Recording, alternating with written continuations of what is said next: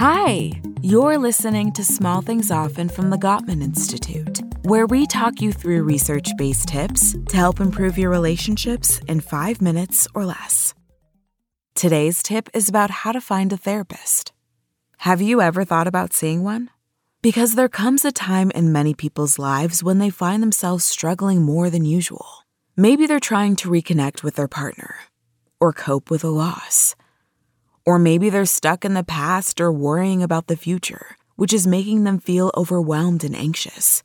If this is you, and you're currently dealing with an issue that is affecting your life, then we're here to tell you that therapy can really help. Because the thing is, if you don't understand your emotions, you're at risk for living reactively. And that not only impacts you, but all your relationships with loved ones, including your partner. Yes, therapy can help, but finding the right therapist is crucial. Don't know where to start? Here's some tips to find a therapist who can help you gain perspective, cope with your issues, and move forward with your life. First, let's talk about cost.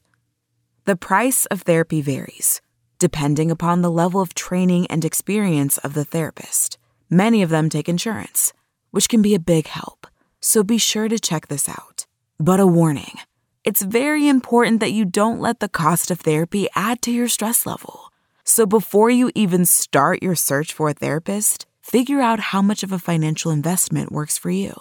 Not only should your therapist fit your budget, but they also need to be licensed in your state. So don't start treatment until you check their license number with your state's licensing board. Next, it's really important that you make sure your therapist has been trained in whatever issue you need help with. Many therapists can help you through depression and anxiety, but you may want to seek someone who specifically treats couples in conflict or individuals experiencing addiction or eating disorders. This info should be on their website. If not, be sure to ask before you schedule a session. Okay, here's something that is really crucial, especially for people of color or other identities, like LGBTQ one of the most important factors for therapy is that you feel a sense of safety with your therapist.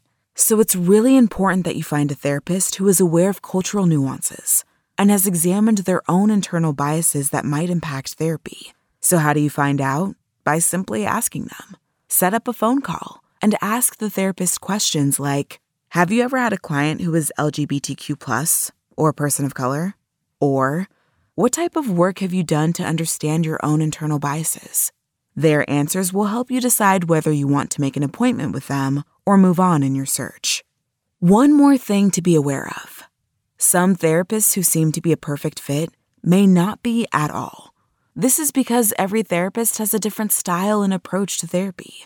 So if you begin therapy and find after a few sessions that you're uncomfortable or feel unheard, do not hesitate to change therapists. How you feel when you are with them is extremely important to your growth and healing. Trust your gut. Bottom line therapy is about being in a relationship with a trained person who is non judgmental, empathic, and is willing to walk you through all your ups and downs. The right one can help you make positive changes and live a more productive and happier life. Today's small thing.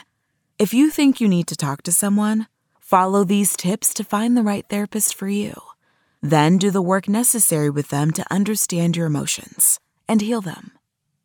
Tune into the next episode of Small Things Often for another quick tip from the Gottman Institute, helping you maintain and strengthen all of your relationships.